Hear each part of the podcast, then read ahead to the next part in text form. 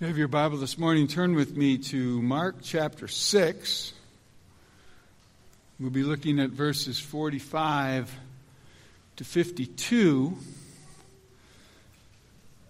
which, of course, is unbreakably linked to last week's passage, as we'll see as it begins with uh, Jesus and the feeding of the 5,000 and if you think in terms of the, the last two songs that we just sang and their focus on the glory and the majesty and the impressiveness of Jesus, well, that's what last week's paragraph and that's what this week's paragraph is clearly designed by Mark to do.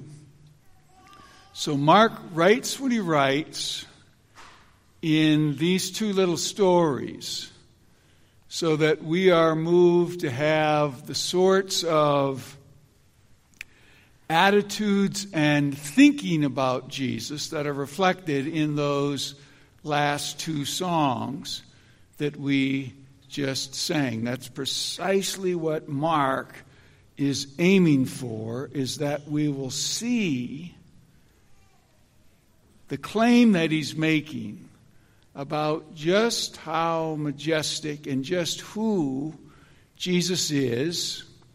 And hence, as I warned you we were going to do last week, is we have the same sermon title for this week as for last week. Do we know Jesus?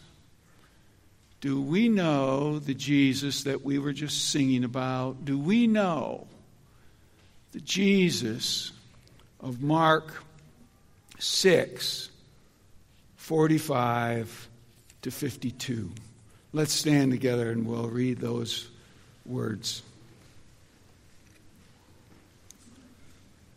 Speaking of Jesus, verse 45, immediately he made his disciples get into the boat and go before him to the other side, to Bethsaida. Well, he dismissed the crowd. And after he had taken leave of them, he, he went up on the mountain to pray. And when evening came, the boat was out on the sea, and he was alone on the land. And he saw that they were making headway painfully, for the wind was against them. And about the fourth watch of the night, he came to them, walking on the sea. And he meant, or he desired, to pass by them. But when they saw him walking on the sea, they thought it was a ghost and cried out. For they all saw him and were terrified. But immediately he spoke to them and said, Take heart. It is I. You could translate that as we'll note. Take heart. I am. Do not be afraid. And he got into the boat with them. And the wind ceased. And they were utterly astounded. For they did not understand about the loaves for their heart was hardened. Let's look to the Lord in prayer. Father in heaven, we do ask you, along with the psalmist, to hear our prayer, O Lord, to give ear to our supplications And in the midst of your faithfulness, to answer us and to deal with us in accordance with your righteousness. Lord, we don't want you to deal with us according to what we deserve. For no life could be found righteous before you. If that life were simply dealt with based on what was deserved, with the exception of the Lord Jesus Christ Himself. And Lord, because we live in this fallen world where no one deserves approval, we are in desperate need of a Savior, and we are also often in the sights of trouble and tribulation. And we find ourselves with enemies, with trials, with broken relationships, with broken hearts. Father, we pray that you would come and that you would enable us to persevere in following after you, that we would not grow weary and faint, but be persevering and strong. Lord, make haste and answer us in our need and bring our spirits and our souls into rest in you. Lord, we come to you in the midst of personal challenges, in the midst of political instability all around the world, wars and conflicts, and as the New Testament says, rumors of wars. And we call out to you day by day, morning by morning, evening by evening, and ask that you would hear us from the standpoint of your steadfast love as we seek to trust in you. Make known to us the way that we should go when we are confused and tried and discouraged. We lift up our souls to you and ask for your leading and your guidance. And we take courage in the fact that you assure us that if we do know you through Jesus Christ, we are indeed your servants. We are indeed your children. We are indeed your people. Come and enable us to hear your voice as to the centrality and the importance of the Lord Jesus Christ. May we know him, walk with him as your servants, as your children, and as your people. And we ask for it in Jesus' name. Amen. You're seated.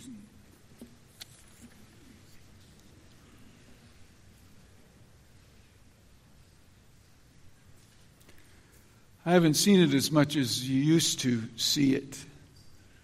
Uh, used to see someone, they would position themselves somewhere behind home plate in a Major League Baseball stadium, knowing that they're in the line where the favorite camera angle comes to follow the pitch in, so you can sort of see whether it was high or low or inside or outside.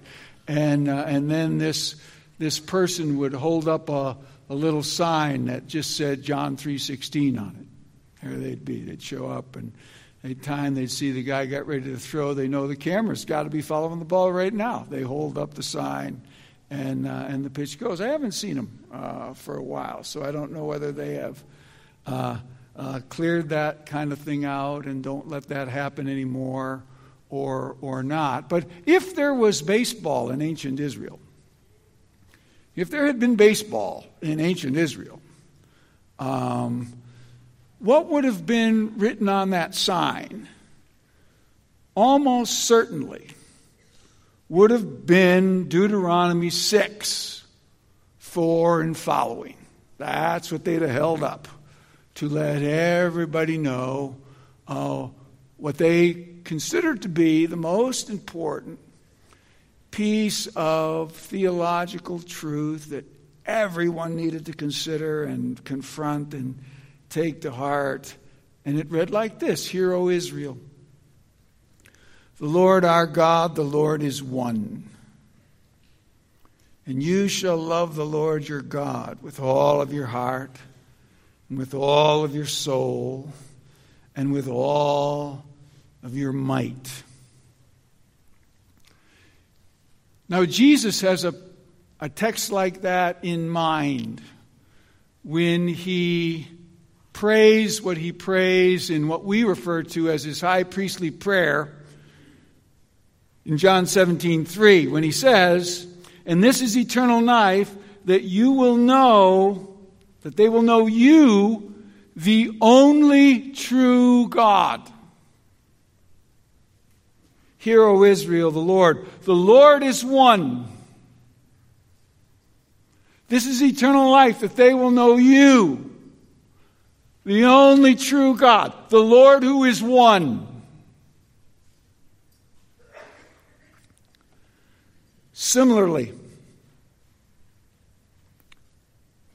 Paul, 1 Corinthians 8 6, writing to the Corinthians, he says, Yet there is one God,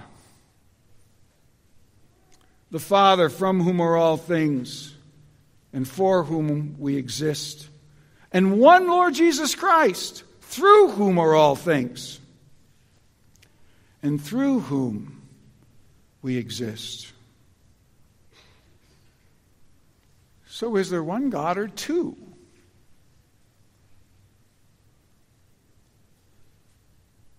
Remember how John wrote of it in the opening lines of his gospel. In the beginning was the Word, and the Word was with God and the Word was God. Well, God is one, so which is it, John? In the beginning was the Word. The Word was with God, so distinguishable from God. The Word was God, indistinguishable from God.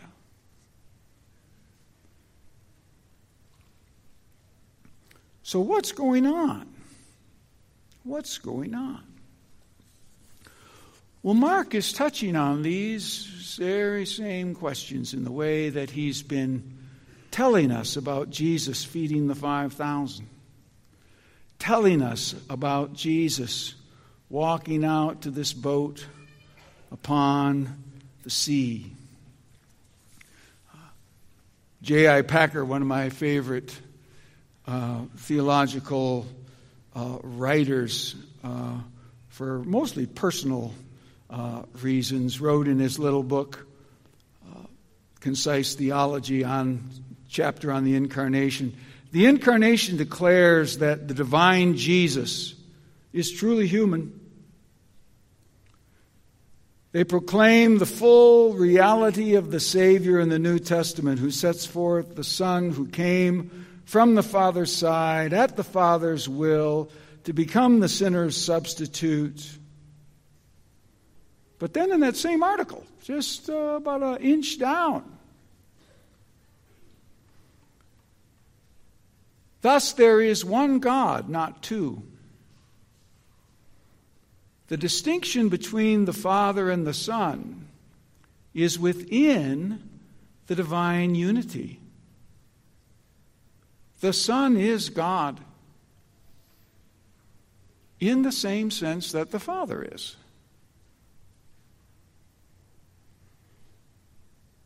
I said, well, you feel like you're weaving theological knots when you start to talk about this. Well, you, that's, that's, that's a, there's a good reason for that. Good reason for that. It's a tremendously difficult concept to grasp, but it's not hard to see that the New Testament, especially, and the Bible as a whole, teaches the idea that Packer's wrestling with there, that John's wrestling with with John chapter 1, that Jesus is wrestling with when he prays his prayer. And as I say, we'll, we've seen it in our story for last week, and we'll see it even more clearly, I think, in our story for this week. I stay our thesis this way We are to experience the comforting glory of Jesus. We are to experience the comforting glory of Jesus. Do we know Jesus? Well, if we do, we ought to find ourselves regularly experiencing the comforting glory of Jesus. For that's the design of the Spirit in what He's given us in the New Testament. Those, we'll make just three observations from our text for this morning. Number one, Jesus would encourage us to pray. Jesus would encourage us to pray. Do we know Jesus? Do we know Jesus as the perfect man? For that is what he is. He's more than that, but he's not less than that. Do we know Jesus as the perfect man? This is the picture that Mark has been painting, both last week's text and our text uh, for this morning.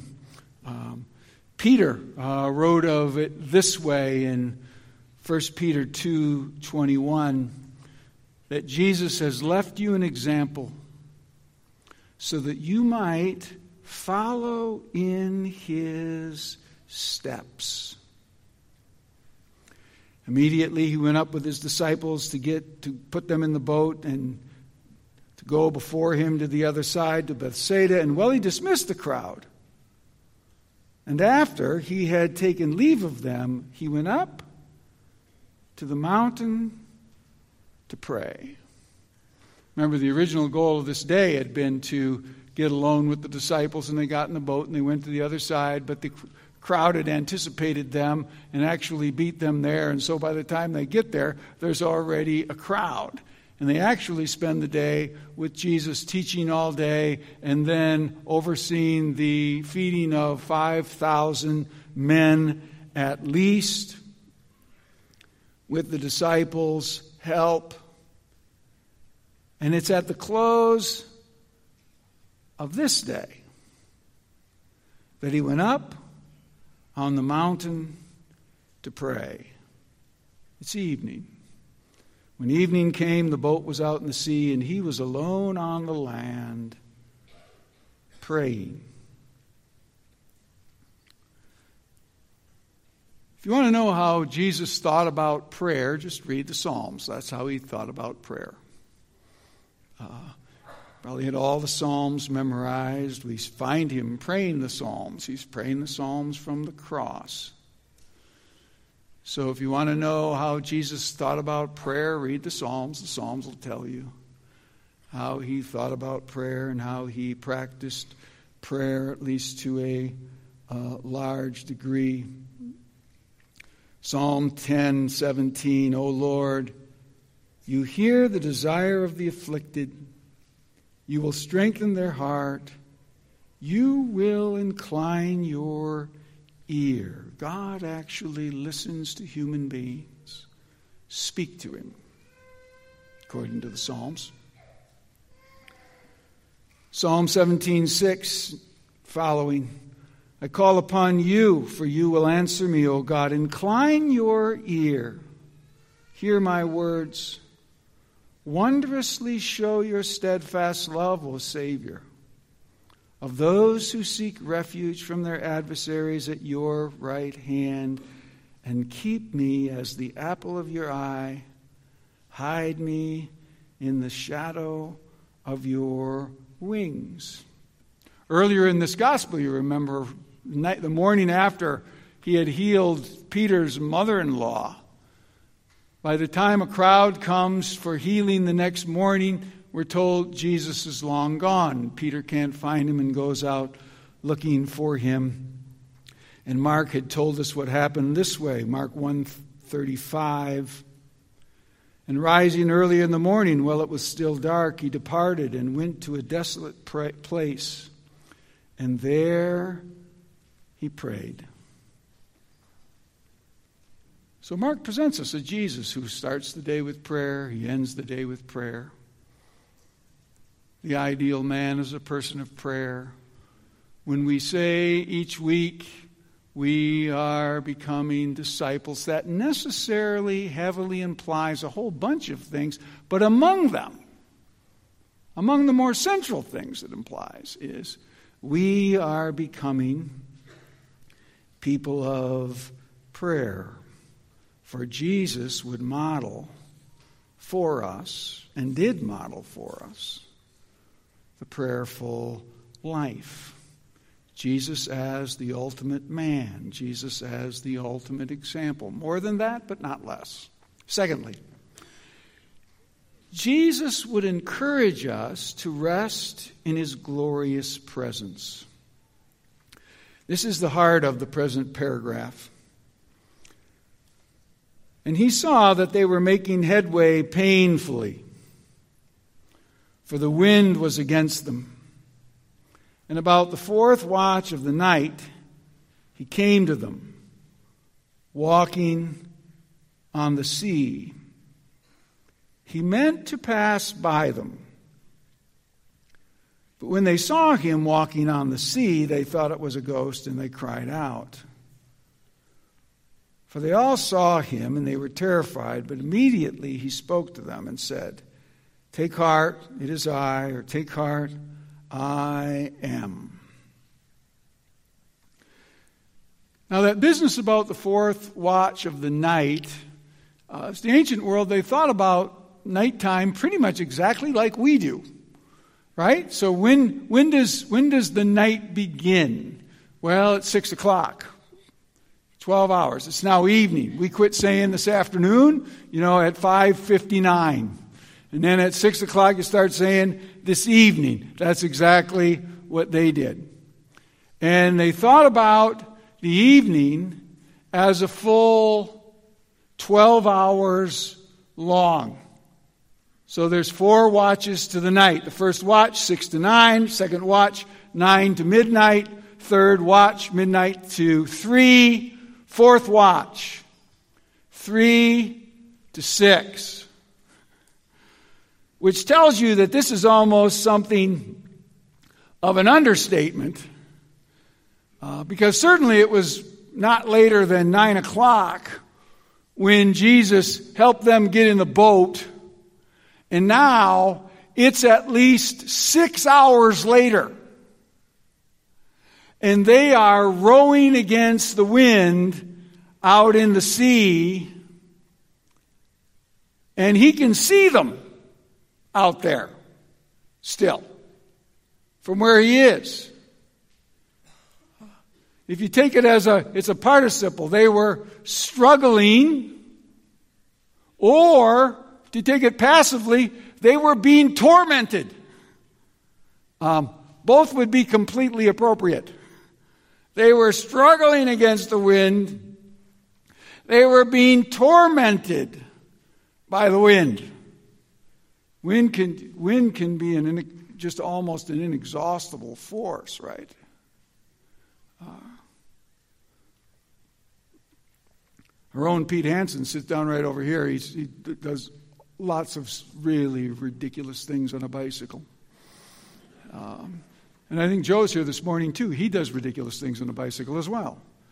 But, but Pete's the one who's told me about being on a ride across the state of South Dakota and driving into a wind so strong that when you're on a steep hill, on a steep hill going down, if you stop pedaling, the wind will stop you. Whew. That's wind. You're pedaling against that wind? That's struggling. That's torment. You're out in the sea with now, and out in the sea, of course, the wind even picks the waves up. So you got a double problem. You can't get anywhere, and the boat's flying around in the waves. And it's somewhere past three o'clock in the morning. Now this is where this is where the commentators part ways, and I really I don't really understand it this time because I, I, I, know which side the angels are on. This one, often with the comment, I don't know which side to go either. But this time, I really, I, I know right where, you know, uh, Gabriel and uh, Michael and, and Mark are. Uh, and I don't know why the, the rest of the commentators don't uh, see it um, clearly. So Jesus comes to them walking on the water.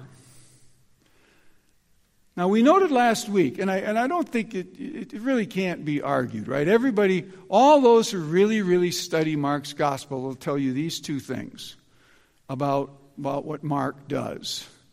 Mark, as he writes about Jesus, always has the book of Exodus in the back of his mind, but generally not Exodus as it stands written there in Exodus, but Exodus as it's been touched on by the prophet Isaiah. So Mark thinks about the kind of images that Isaiah thought about when he thought about Exodus. But they're both thinking about Exodus. It's clear. They're both thinking about exactly the same sequence of stories. And so when you find, as we did last week, Jesus feeding 5,000 men with a boy's lunch, that seems a lot like God feeding the nation of Israel in the desert, right? So that's an Exodus connection, pretty clearly. Another Exodus connection would be God in water. God parts the sea, the Red Sea, for the children of Israel to pass over.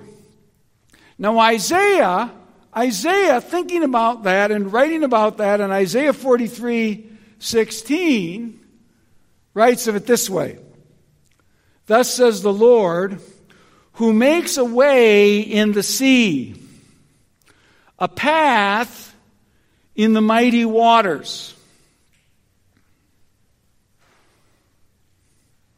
Okay? If you're thinking Exodus, context is king. If you're thinking Exodus, here comes Jesus. What's he doing? Well, it's as if he's walking on a path out to the boat. Here he comes. He's walking on a path out to the boat. He's making a path through the waters. Um, and if you're as acquainted with the prophets and the law as you should have been as an Israelite, you might think about this kind of connection. There he is. What's going on here? What does this mean? He's walking as if on a path through the water, something that God did in the Old Testament, dividing the sea. But here's where the, here's where the commentators now disagree about what Mark has in mind when he talks about Jesus desiring to pass them by. It's verse 48. And seeing them being tormented while they rowed, for the wind was contrary to them, around the fourth watch of the night, he came to them he came to them walking upon the sea, and he desired to pass them by, to pass by them. Now, there's, there's basically two ways you can take that. There's, and there's a third option, too. Uh, the third option is the commentators say, I have no idea what any of that's about, so I'm not, I'm not going to even try to solve it. Um, but the other thing is to say that, that you have to take it something like this. So Jesus had no intention really of going out there to help them. He meant to sneak around them. He meant to sneak around them. But he sort of miscalculated, apparently, and got too close to the boat, and they saw him. And they cry out, now they're in all kinds of distress, and so now he goes to the boat, which he didn't really plan to do. But now he, now he has to, and he goes to the boat, and that's the story. I don't think so. I don't think so. I am, I would, I'm not a gambler, but I would bet. if I were, if I were, that you're supposed to still be thinking Exodus here. And in Exodus 33, as was already read by the worship team this morning, but I'm going to reread it. Here's what it says Exodus 33 17. And the Lord said to Moses, This very thing that you have spoken I will do, for you have found favor in my sight, and I know you by name, Moses said. Moses said, Please show me your glory. And he said, I will make all my goodness pass before you. I will make all my goodness pass by you Make all my goodness pass by you. He goes on, and will proclaim before you my name, the Lord. And I will be gracious to whom I will be gracious, and will show mercy on whom I will show mercy. But he said, You cannot see my face, for the man shall not see my face and live. And the Lord said, Behold, there is a place by me where you can stand in the rock. And then here's the little phrase again. And well, my glory passes by. And while my glory passes by.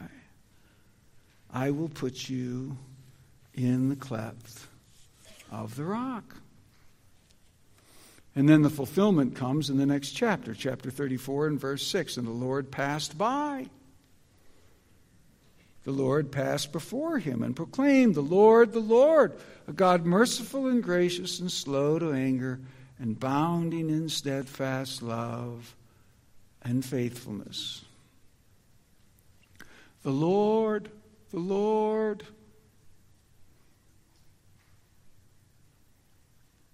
the name that he introduced Moses to back in chapter 3 of the book of Exodus.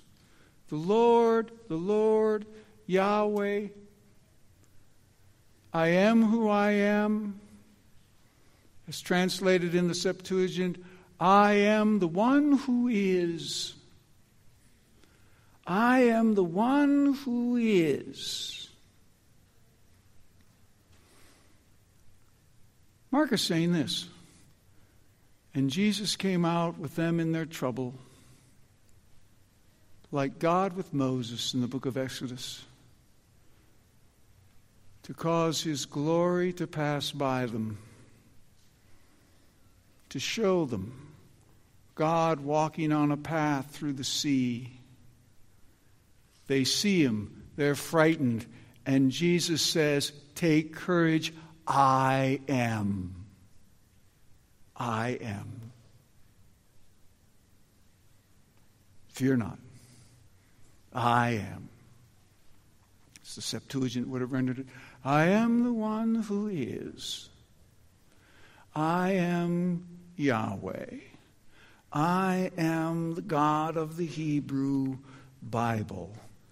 I am God. I feed people in the wilderness like Yahweh. I handle seas like Yahweh. Merciful, gracious, steadfast love Yahweh, I am. I am. And he says this to them when they're out in the midst of the sea, in the middle of the night, struggling, being tormented. That's when we most need to know who Jesus is. When we find ourselves struggling, being tormented. Often hard to tell which one is the more appropriate way to describe our experience, isn't it? Am I just struggling or am I being tormented? I can't really tell. I know this much it's a mess. I wish it wasn't like this. I wish it wasn't like this. But it is.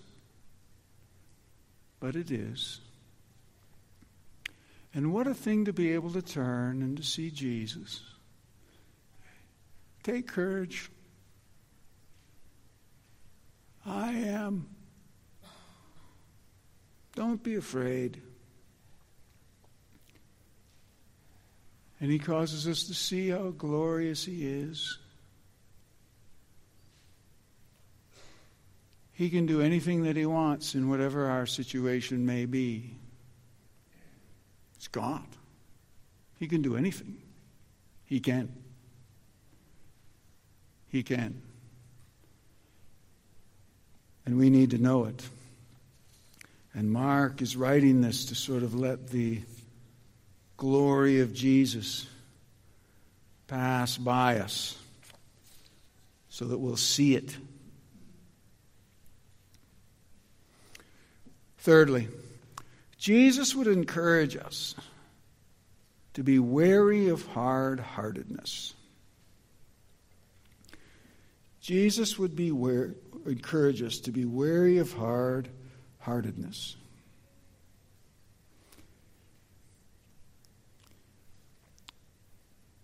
When you read these accounts in Matthew and Mark, um,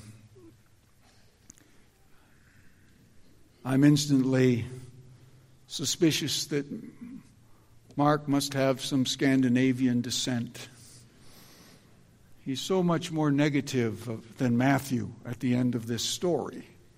Um, um, here's how Mark wraps it up. And he got into the boat with them, and the wind ceased,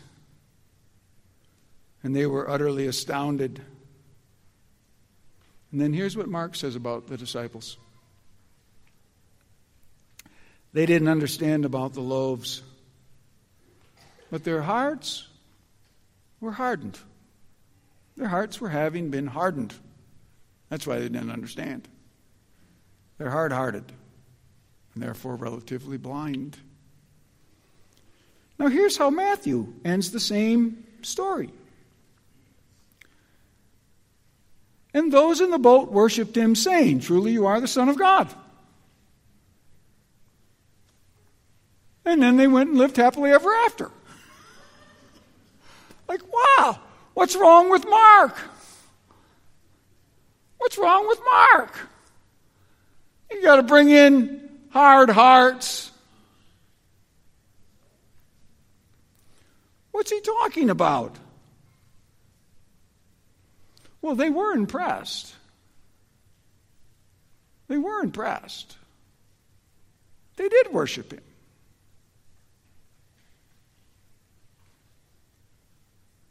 But there's worship and there's worship. There's worship, and then there's worship that has a much deeper, fuller understanding. And we're always trying to get to that second one. And Mark's telling us, so they weren't there. They weren't there. And the rest of Mark's gospel is going to make that plain over and over again. The disciples are pretty disappointing from here on in Mark's gospel. They are not the all star team, they are not the dream team. Um, they're just not in Mark. Uh, and really, from this point on, they're not the dream team. Uh, they're real, they're disciples, uh, they're growing, uh, but they are not the dream team.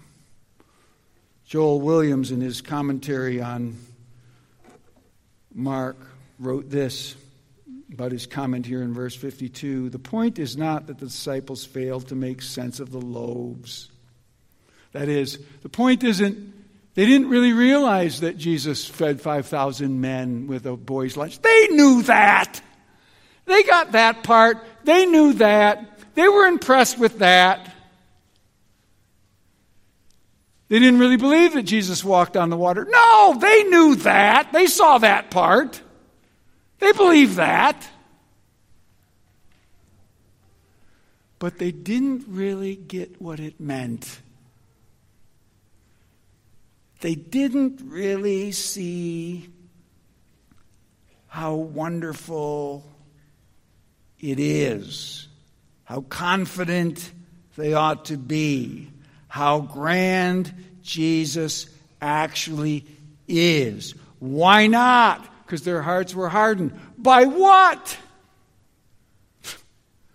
By living in the Roman Empire. By, by, by growing up with all kinds of disputes about from the Pharisees and the Herodians and the Zealots and this group and that group, all within the context of the Roman Empire, influence, influence, discipled, discipled, discipled by these mighty forces like us. Like us. Influenced by voices from every conceivable direction, making it very hard for us to actually live out a New Testament point of view. A Jesus glorifying, Jesus trusting, Jesus magnifying view of things. Because we wrestle with hearts that have been hardened by where we live and by our education and by what we read and by what we see and by testimonies all around us and a thousand things. And they were against that too. They were up against that. And Mark just says, oh, yeah, they saw it. They understood the story. They, they, could, they could retell the story. You can retell the story. Do you believe Jesus fed 5,000 men? Oh, yes. Do you believe he walked on the water? Oh, yes. You got a glorious view of Jesus? Oh, yes, I must have. I believe those two things. But do you? But do you? Do you really find the ability when you are struggling and being tormented, can you respond instantly to Jesus when he says, Take courage, fear not? Do you just instantly calm?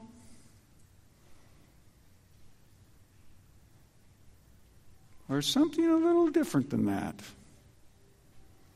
Yes something a little different than that much of the time. But we're trying to get here. As Mark's telling us.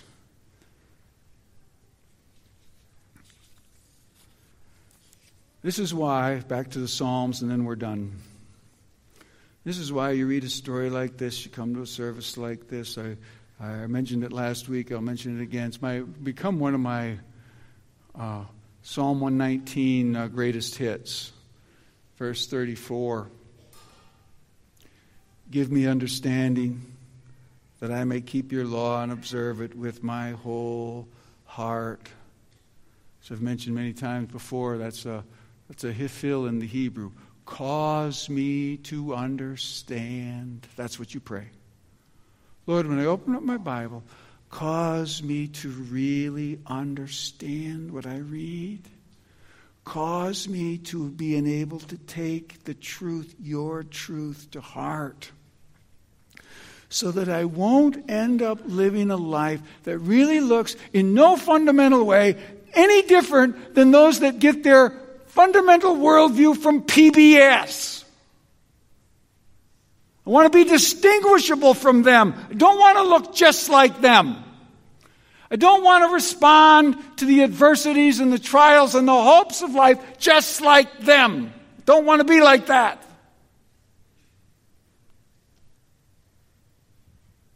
And if I'm to be any different, you're going to have to do it. You're going to have to cause me to understand in order that I may keep your instruction and observe it with my whole heart. Let's pray. Our Father in heaven,